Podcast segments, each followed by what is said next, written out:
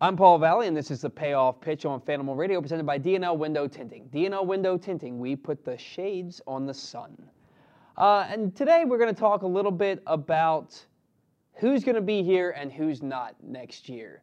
Um, the season's winding down, and people are really looking forward to next season. Uh, looking forward to seeing prospects like Ryan Mountcastle and Austin Hays, who's been tearing it up since he got the call here in September. See what they can do over a full season, see how the Orioles can progress from year one of the rebuild to year two.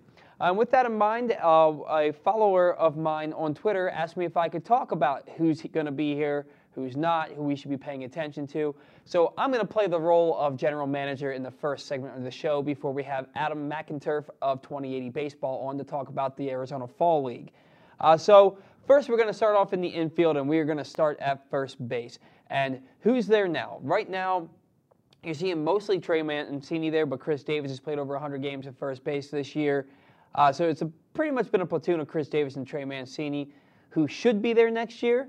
Trey Mancini, he was the most valuable Oriole. He's in the midst of an 11 game hitting streak right now, went 5 for 5 last night. He's in 291 ish on the season, 34 home runs, pushing 100 RBIs.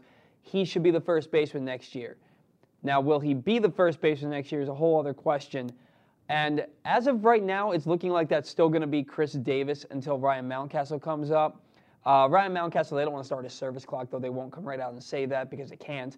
Uh, so he probably won't be up till mid April at the earliest. They have a program that they want Chris Davis to work on in the offseason that he's agreed to work on.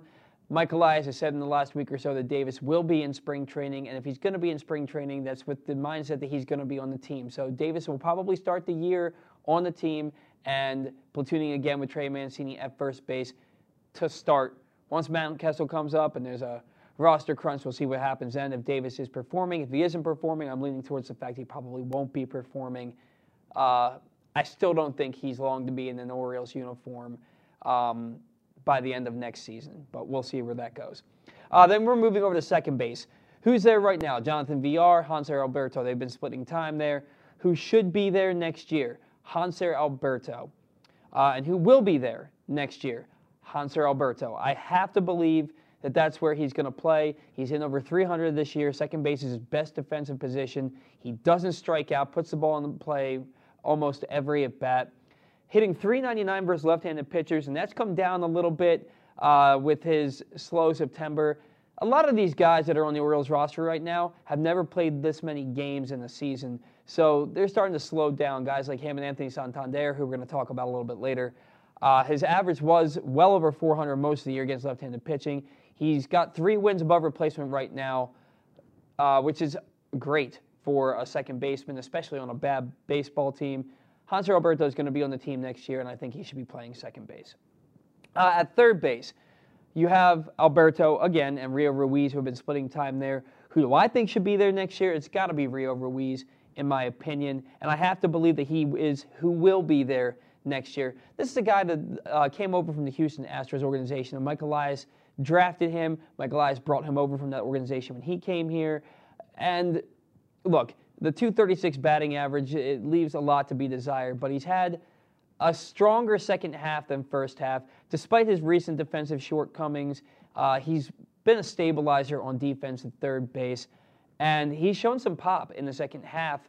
Uh, he has something like eight home runs since the beginning of August. So he's been swinging a better bat, even though the average isn't where you'd like it to be. He's still young enough that he can f- figure it out at the major league level. And this team isn't going to make the playoffs next year. They're not going to even be a 500 team. So you might as well have a guy, see what you can get out of him next year, because I think he showed flashes, enough flashes this year, that they'll give him an opportunity to take that third base job and run with it next year. Because Renato Nunez, as much as they like his power bat, he just doesn't have the hands or the steady arm to play third base at the major league level.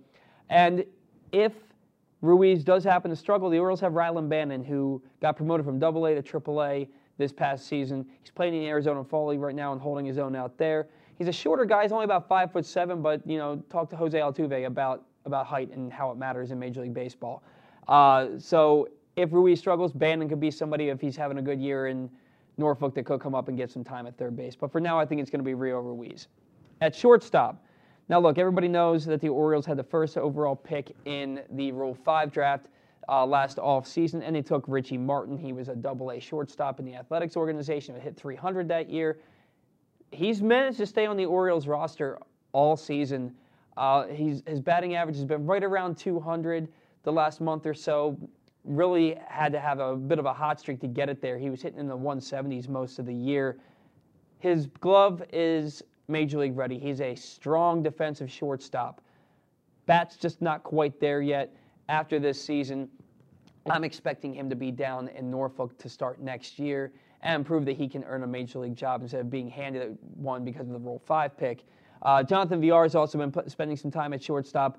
He's a guy who I think should be there next year, and he's a guy who I think will be there next year. Now, look, people are talking about how he could be a non-tender candidate because he's due to make over $6 million through arbitration this year. He's going to be entering his age 29 season next year. Uh, they're talking about how he could be a trade candidate because of his strong second half. My feeling is this isn't a guy you trade. This isn't a guy that you non-tender. I'm, I don't like trading players just for the sake of making a trade.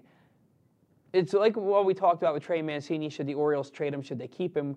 Uh, earlier in the year when they were talking about the deadline in my opinion, you have to have some recognizable players with talent on your team. And Jonathan Villar is a guy that you have to have on your ball club. He can lead off, he gets on base, he hits for power. He's going to finish the season with 25, 26 home runs. Uh, he drives and runs when he has to. He's never going to be a 100 RBI guy, but 70, 80 RBIs out of your shortstop, second base type player, that's a good year. And he's going to steal 40 bases this year. Uh, and he's stolen 60 bases at the major league level in the past. So he's got pop. He plays good defense. He gets on base. You'd like to see him be a little bit better of a base runner. He's gotten picked off more times than I care to acknowledge this season. Uh, but, you know, you take the good with the bad with a player like that. The Orioles don't have anybody to play shortstop that's ready to play at the major league level. They really don't have anybody other than Alberto that's ready to play second base at the major league level. I do not understand not tendering this guy a contract. I don't understand trading him because who are you going to replace him with? You can't rob Peter to pay Paul, and I think Jonathan Villar is going to be in that opening day lineup next year. And I've been championing for him to get an extension for quite a while now. Uh, the powers to be are the ones that make that decision. We'll see if Mike Elias agrees with me. If I, you know, if I were able to make those calls, I'd be running the team. So that's just my opinion. Uh, catcher, who's there now? Pedro Severino, Chance Sisco. who should be there next year. I'm going to say the same. Uh, I like Austin Wynns. I think he's a good defensive catcher. The offense is just not there, uh, despite the fact that he hit a home run the other day. It's got to be Pedro Severino and Chance Sisco. Who will be there next year? That's who will be there. It's going to be Severino and Sisco. But both of these guys are just placeholders until Adley Rutschman comes up, and he's going to be your catcher for 10 years at a minimum. So the deal there is Severino will probably start the season as your starting catcher. Chance Sisco's bat has to be able to play at the major league level. I think he's going to get every opportunity to prove that he can catch at the major league level, even though he has many defensive shortcomings and doesn't have the greatest of arms. Ideally, you would like to be able to find another position for him if his bat can play, but he hasn't shown. You know, he's had a little bit of a power surge this year, but he hasn't shown that he can consistently hit at the major league level, even though he was a very consistent 300 hitter at the minor league level.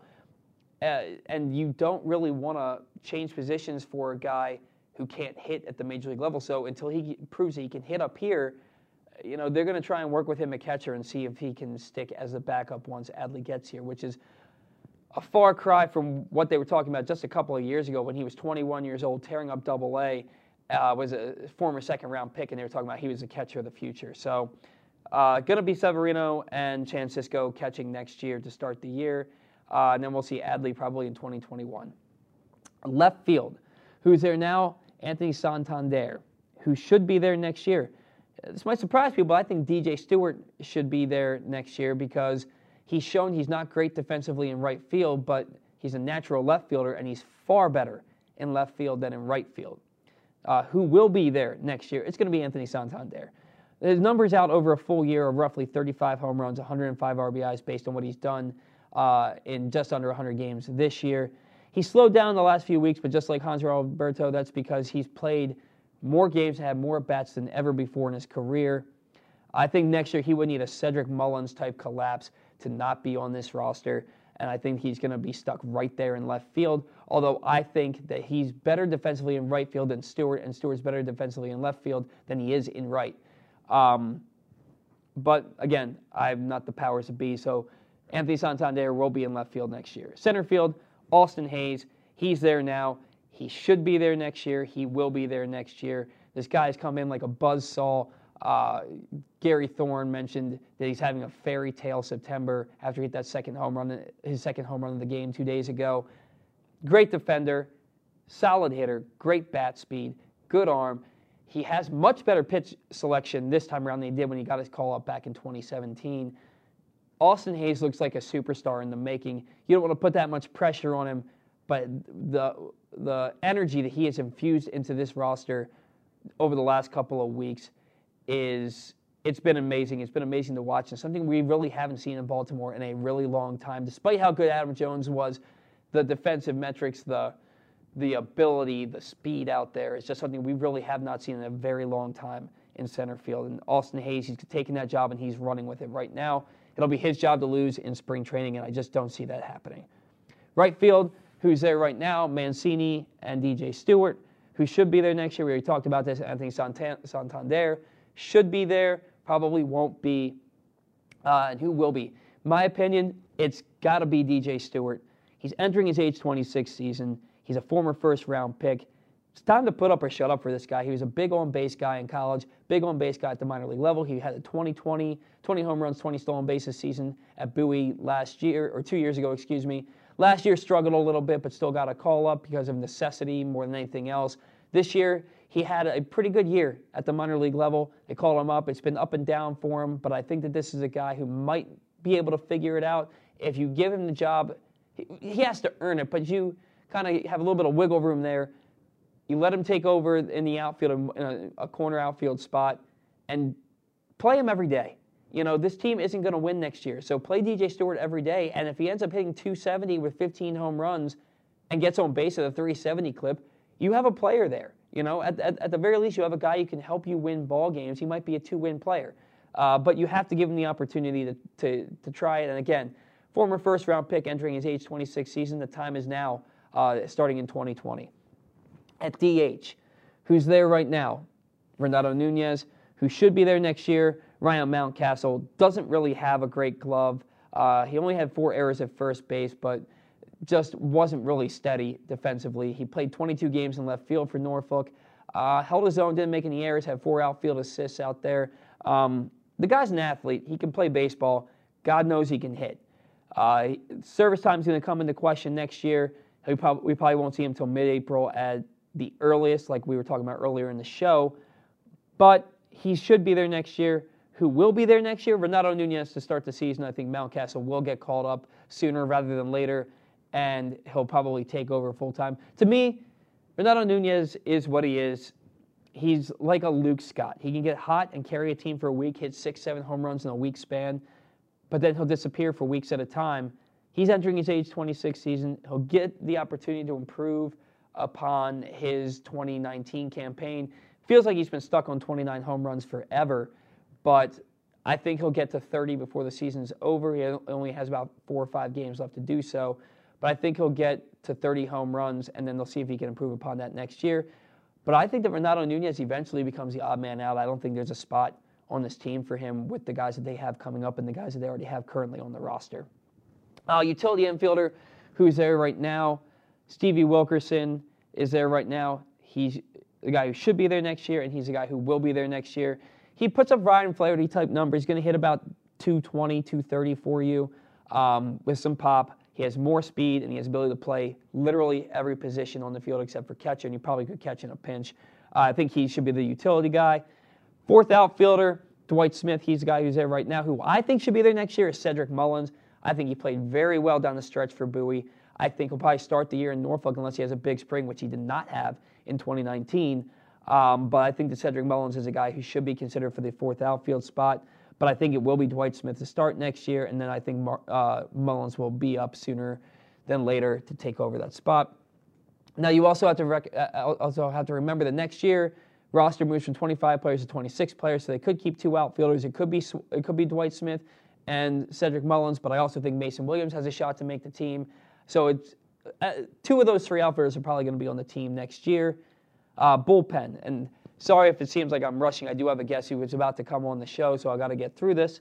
But in the bullpen, um, the guys who I think should be on the roster: Tanner Scott, Dylan Tate, Hunter Harvey. I think Richard Bleier deserves the opportunity to see if this season was a fluke. He was coming off a shoulder injury and an oblique injury.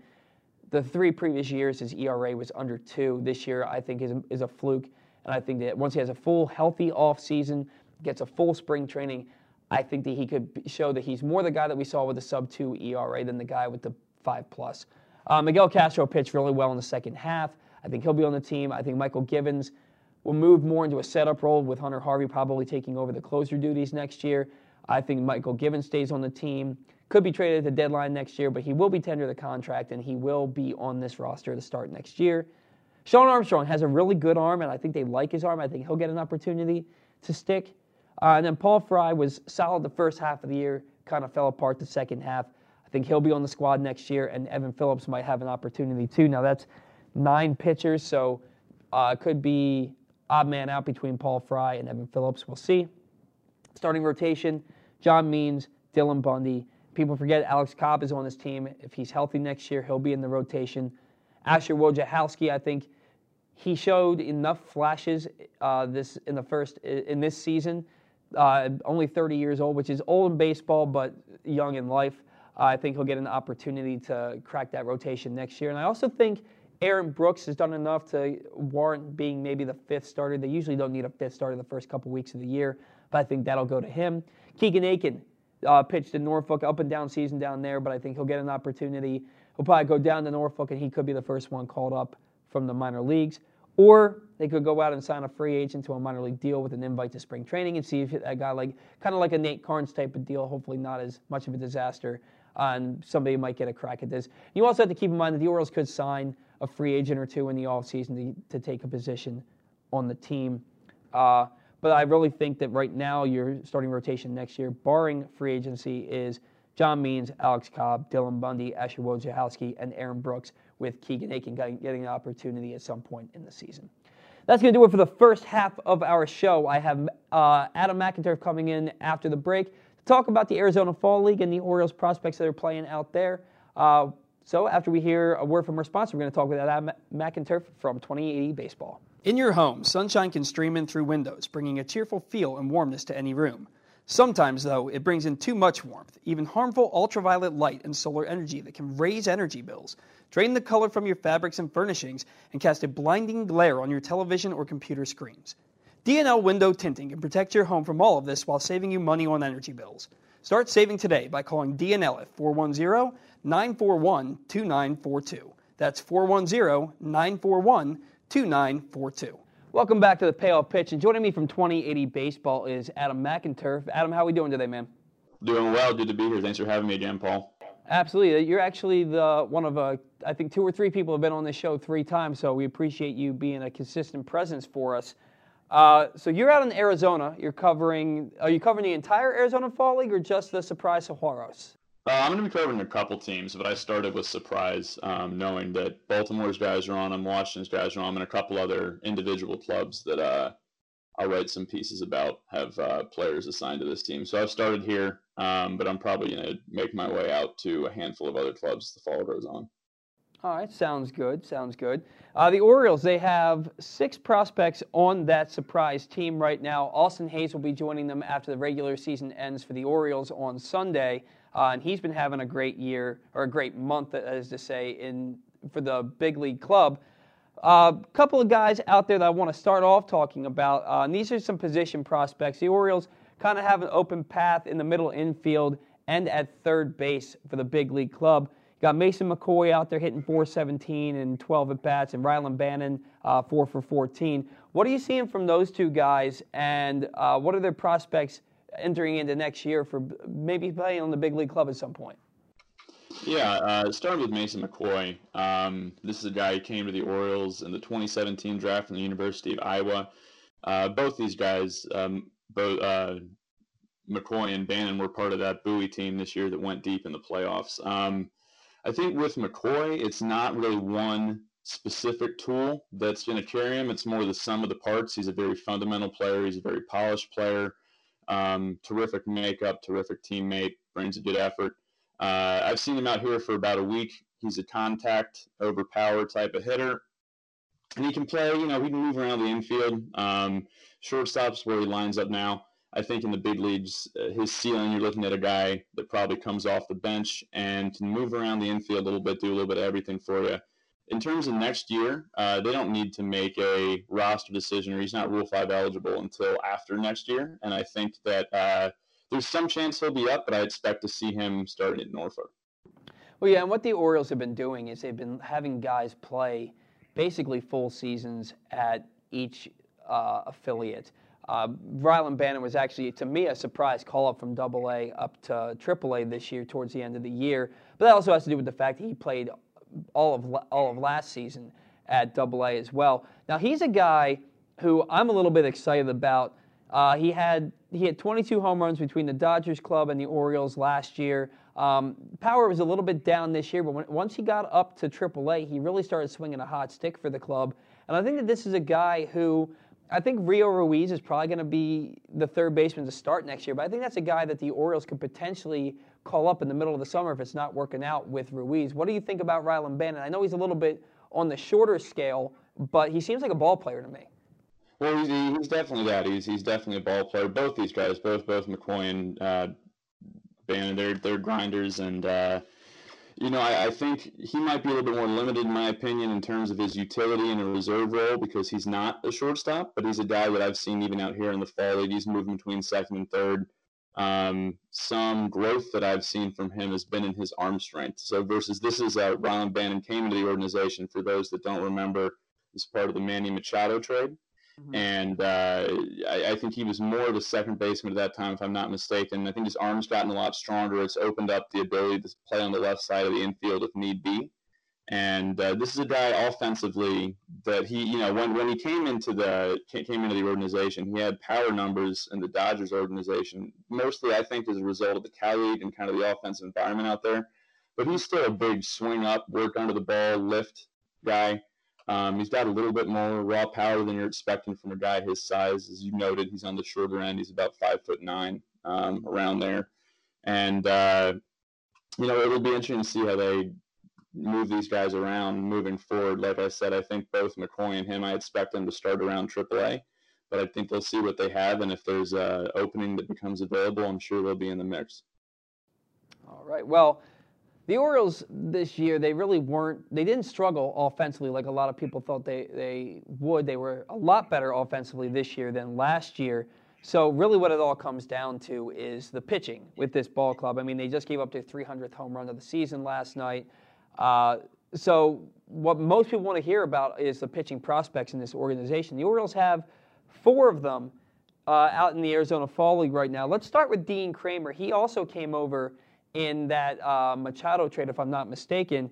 Uh, right now, he's got two innings pitched. He's only allowed two hits, no runs. Small sample sizes for all these guys, but Dean Kremer had success uh, for the Orioles in their minor league system this year, and it seems like he's transitioning that over to the Arizona Fall League.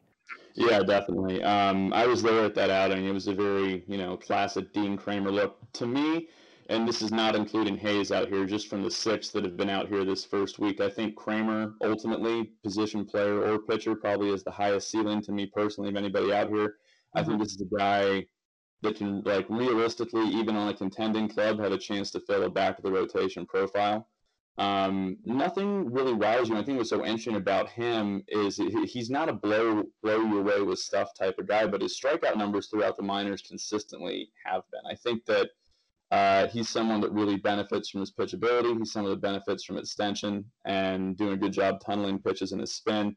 He's exactly the type of pitcher that this new regime in Baltimore uh, has done tremendously with. I mean, I think if you look throughout the organization, I'm sure you know, Paul, um, the pitching production went through the roof this year uh, for Orioles pitching prospects, and I think that has that's a huge testament to the philosophy and the success um, that you know this group brought over from Houston and the way that that has uh, made its way down through the minor leagues and their pitching coaches. So Kremer's a guy. Um, he has a lot of different types of speeds he can show you. I mean, he's got a fastball, curveball, slider, cutter, changeup. So he's a four or five pitch guy.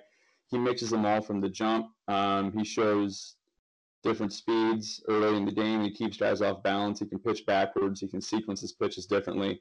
And I think that's really a separator for him. So the arsenal depth and the ability to keep everything from the same slot. And, you know, I think he is a spin rate guy. He's an extension guy.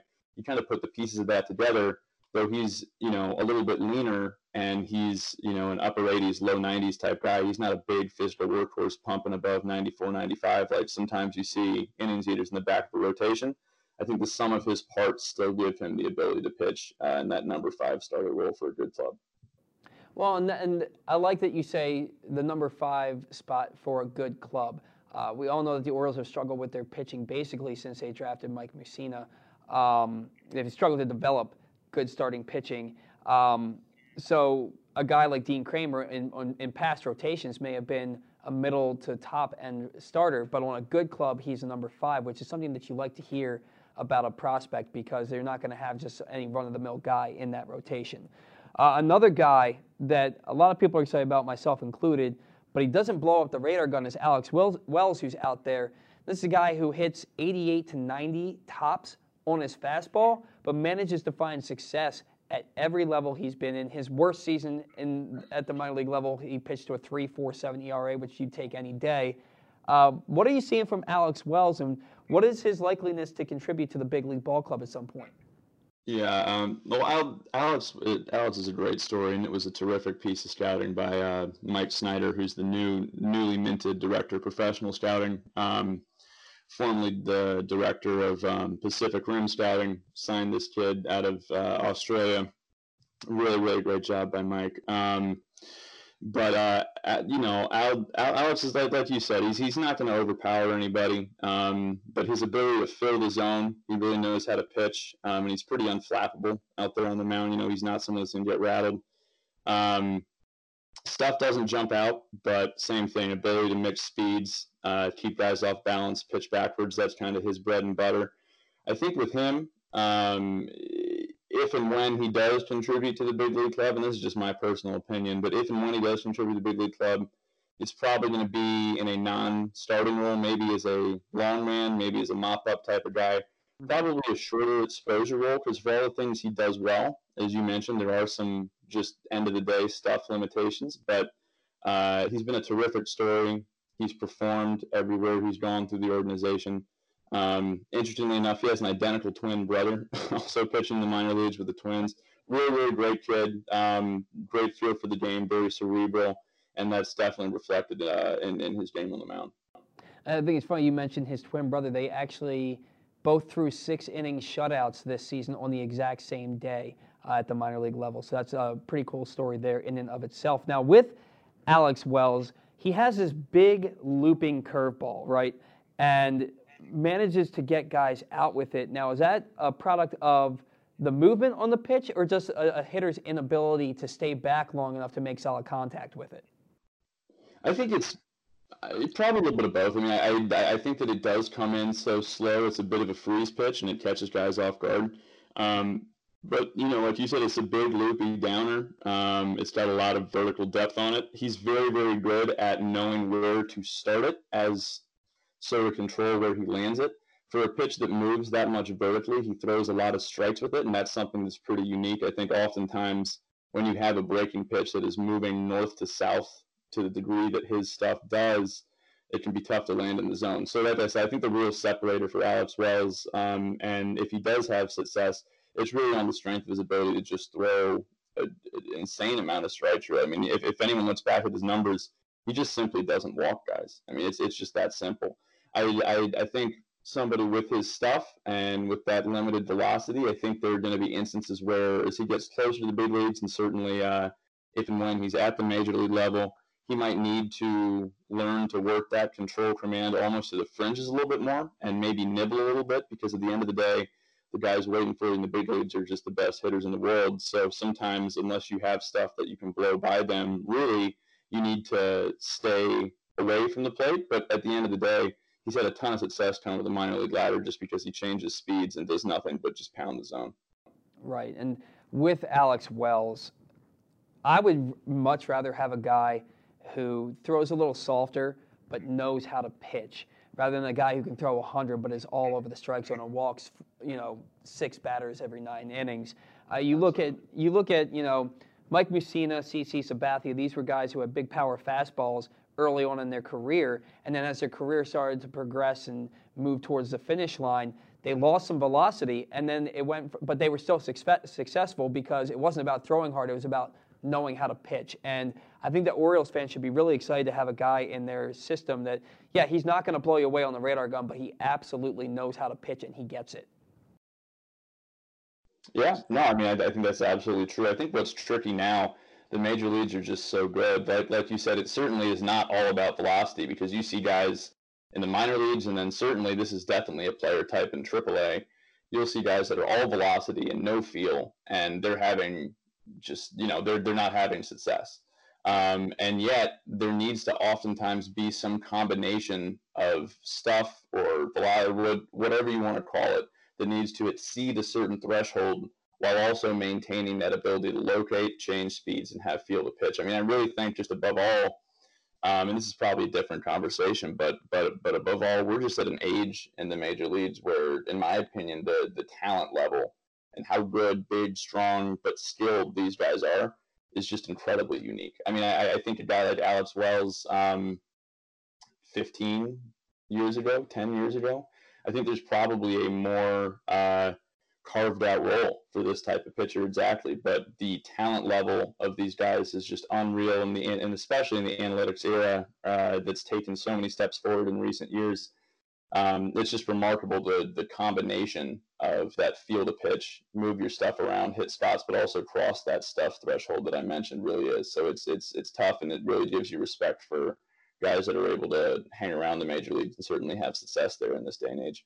Right, especially with all the home runs being hit. There are four teams that have already broken the major league record for home runs in the season, and two teams that are going to hit over 300 home runs this year, and the Yankees and the Twins. So uh, I definitely see your point there. And Alex Wells, he, um, I know we spent a lot of time on him. We're about to move on from him, but that's just a guy who has been doubted his entire career because of that lack of velocity, but has had success at every level. So really interesting to see where his career is going to take him and how he'll progress moving to Norfolk, and then hopefully with success at the big league level. The last two guys we're going to talk about before we get into a little bit of a sleeper guy in the Orioles system. Uh, Cody Carroll, David Lebron. Cody Carroll, he came over in that Yankees trade with um, with Zach Britton, correct?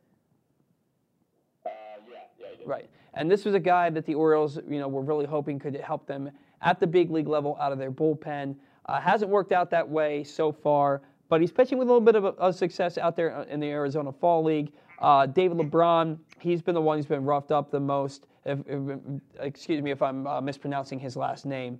Um, He's been the one who's been hit around the most out there, allowing four and runs on six hits in three and two thirds innings pitched. But what are you seeing from Cody Carroll and Lebron, uh, and what can we expect from them moving forward? Yeah, uh, so Co- Cody Carroll, I think one thing. So he, he came up um, at the end of 2018, I believe, and had some rocky results at the big league level after putting up numbers in AAA. He's the only member, uh, of course, again, this isn't including Austin Hays when he gets out here, only member of the six in Arizona right now that is on the 40 man roster. He did not, uh, Carroll didn't pitch much this year. He made a couple, like two rehab uh, outings in the GCL, but really didn't pitch much coming back from injury.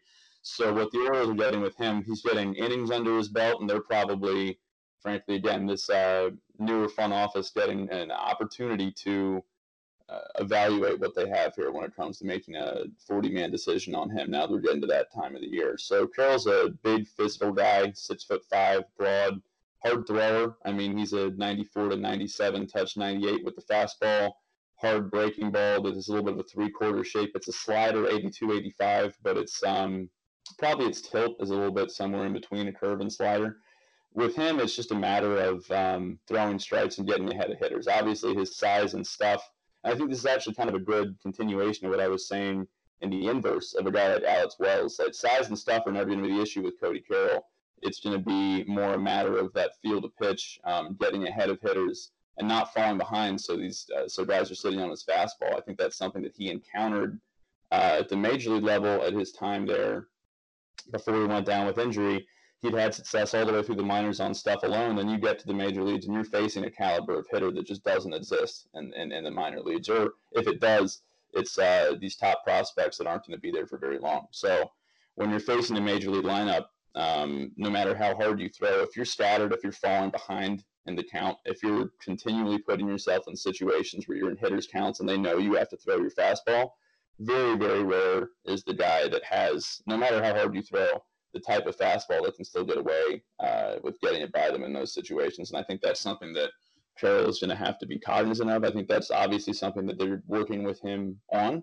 And, you know, but, but I think the, the, the benefit of having the stuff and the, the caliber of stuff that he has is if you can make that type of adjustment, if he can sort out aspects of his mechanics, if he can improve in maybe his body control, ability to repeat his delivery, such that he is getting ahead of hitters, he does have the stuff to put guys away. And so I think, you know, whether he becomes a bona fide piece of the Orioles bullpen moving forward, or if he's always kind of one of these hard throwing, up and down on the cusp of the major leagues type of relief prospects, is probably going to come down to how he uses his stuff, not the caliber of stuff in the vacuum, if that makes sense.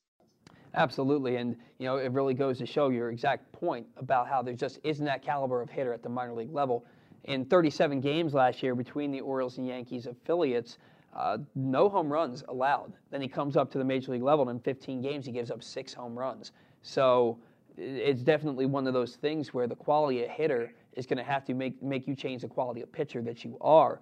And look, the Orioles, that bullpen's been atrocious this year, worst ERA in baseball. There's going to be a spot in that rotation, I mean, in, in that bullpen next year. Um, does he have the opportunity to take a spot in spring training, or do you think that they're going to want him to get a little bit more seasoning at the minor league level before using him? Uh, you know, I think he's at the age and point of experience where that is really going to be up to his performance, so to speak. I also think, you know, bullpens are the type of things that uh, can be addressed quickly and sometimes be addressed in, you know, look, just, just building a bullpen is a pretty variable thing. And there are ways, and, and like, like I said, I think this, uh, the the people at the helm of this organization now have such an excellent track record. They do such a good job developing pitching, finding pitching, or finding pitchers with stuff, but some inefficiency to their analytic or spin and profile, you know something related to that. Um, making adjustments and finding value there. So you know we'll probably have to see what other competition he is in camp. Um, the off season is just about to get underway, and there's a lot of shuffling that can go on, especially in a roster situation like Baltimore's. Um, but you know, it, all all things being as they are today, I think it would really, and just in my opinion, come down to how healthy Carroll is, and obviously how he performs in the spring. I think he's the type of guy where he's old enough and has some major league time, such that um, they're not going to necessarily by default put him in the minor leagues to develop more. But by the same token, um, what comes with that is it really ultimately boils down to your performance and if the if the organization feels that you're ready to handle a day in day out major league role. So I think it's kind of TBD, and this will be one of the guys and positional battles to follow in Sarasota next spring. Absolutely, I, I think there's an opportunity there for him, and like you said, it's up to him to take it by the reins and run with it. So, and the last guy that we're going to talk about that's out there right now is David Lebron. Now, this is a guy who uh, kind of got came out of college late. He was 24 years old when uh, at, when he pitched in his final season in college. Was 10 and 0 with a 2.24 ERA, pitching for Tampa in college. Uh, then he was with Texas. Now he's with the with the Orioles organization. Up and down year for him at Frederick this year. Doesn't have a ton of experience considering uh, his age. What can you say about him? I don't anticipate this guy being able to help the big league club for at least a couple of years. Yeah, uh, you, know, like you said, receiving the trade from the Rangers, um, he's been working mostly out of the rotation. If I, if, if memory serves, with Frederick uh, this year, seeing him out here, I think at the higher levels, this is going to be Double A, uh, maybe Triple A. This is the type of guy that will almost certainly be working out of the bullpen exclusively. Mm-hmm. Um, shorter righty with arm strength is probably how I would describe him. Uh, he'll run his fastball up to 95, sit in the low to mid 90s. Um, for him to separate himself, I think he'll need to probably develop a little bit more consistent off speed stuff. Right, right. And so you, you would anticipate then that given the, the talent he's facing out there in Arizona, he'll probably be at Bowie. I would imagine, considering he spent the entire season at Frederick this year. Um, I would imagine he'd be at Bowie next year, and then maybe AAA the year after that.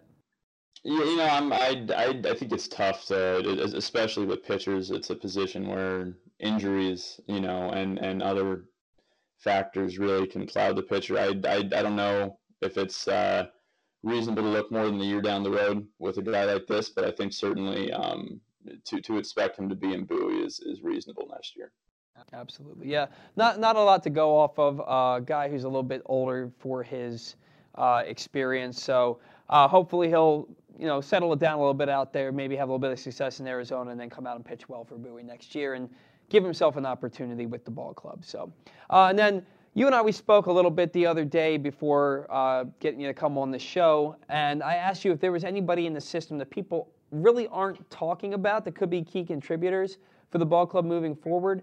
And you mentioned Zach Pop. Now, Zach Pop uh, pitched in eight games this year to a .84 ERA, had the arm injury. I believe he had Tommy John surgery. So chances are he's not going to be pitching until next late next summer at the earliest.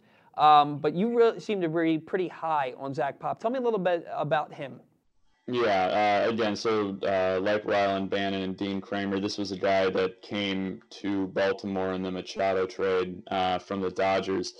He was a college, I think he went back and forth at the University of Kentucky between the bullpen and the rotation. Mm-hmm. He's kind of fits the profile of a bigger, hard throwing guy that I think was growing into his body a little bit later on. Um, he's basically, I think he has actually exclusively pitched uh, in, in, in relief at, at, at the pro level. And I do think that, you know, you kind of asked me for a sleeper. Maybe this is a little bit of a cop out because I believe if he had stayed healthy throughout this year, this definitely would be a guy that people were talking about more in the Orioles system. And it's not to say that people aren't talking about him at all. I mean, I think this is a relatively known uh, player in the prospect community. But just for the for the average fan, for the average follower of the Orioles system, I think because of his injury maybe uh, his name took a back seat to some other guys this year. It's just been such an exciting year on the farm for the O's. But to kind of break him down, like I said, he's a you know your standard physical guy. He's got major league physicality at 6'4", 220 pounds. Um, the standout thing for him, absolutely, is his combination of velocity and fastball movement. It's a really, really, really heavy sinker in the mid to upper 90s anywhere. I've seen him 94, 97, maybe touching 98. Um, and that movement down in the zone, eh, if you look at his numbers, he's consistently just racked up huge ground ball rates.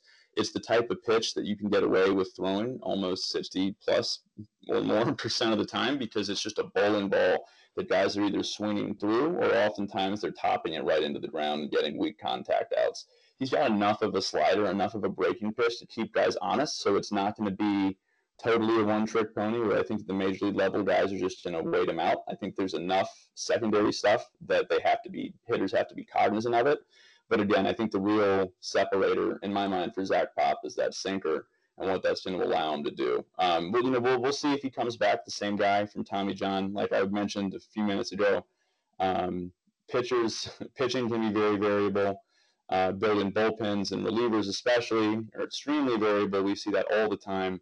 Um, and coming back from Tommy John, that, that, that can be a process in of itself, right? E- even when a guy has rehab completely, it can take sometimes up to a year to really get the stuff back. And frankly, sometimes stuff doesn't come back. But I, I want to keep the glass half full on Zach Pop. Um, I, I really like the stuff I've seen from him. I think ultimately we're looking a guy that when he's healthy, when he's right, could be a prominent member of the Orioles bullpen uh, with some chance to serve in a setup capacity. And I think that's a very, very valuable piece when you consider uh, he'd be a, you know, all three options and obviously cost controlled piece coming up to the big leagues as someone with no major league time at this point. Uh, well, that's, that's, that's a fantastic analysis on the guy and somebody that, you know, Orioles fans can hopefully get excited about. Uh, we do have to see how he does coming back from Tommy John surgery. Some people respond to it better than others. Uh, but he did strike out over a batter an inning in his small sample size this year. Like you said, he's got that heavy fastball, that sinker. He induces a lot of ground balls. So that is somebody that hopefully can be pitching in the, in the back end of that bullpen along with Hunter Harvey and Dylan Tate a couple of seasons from now. Uh, Adam, always a pleasure having you on the show, man. Really great stuff as always. Hopefully, we'll get to talk to you again, maybe in the off season, definitely next season as well. Thanks again so much for coming on. My pleasure, Paul. Thanks for having me. Absolutely, man. We'll talk to you soon. And that's going to do it for us here on the payoff pitch. Thanks again to Adam McInturff from 2080 Baseball for joining the show for his third time. Uh, he's getting to that Alec Baldwin level from SNL uh, at this point.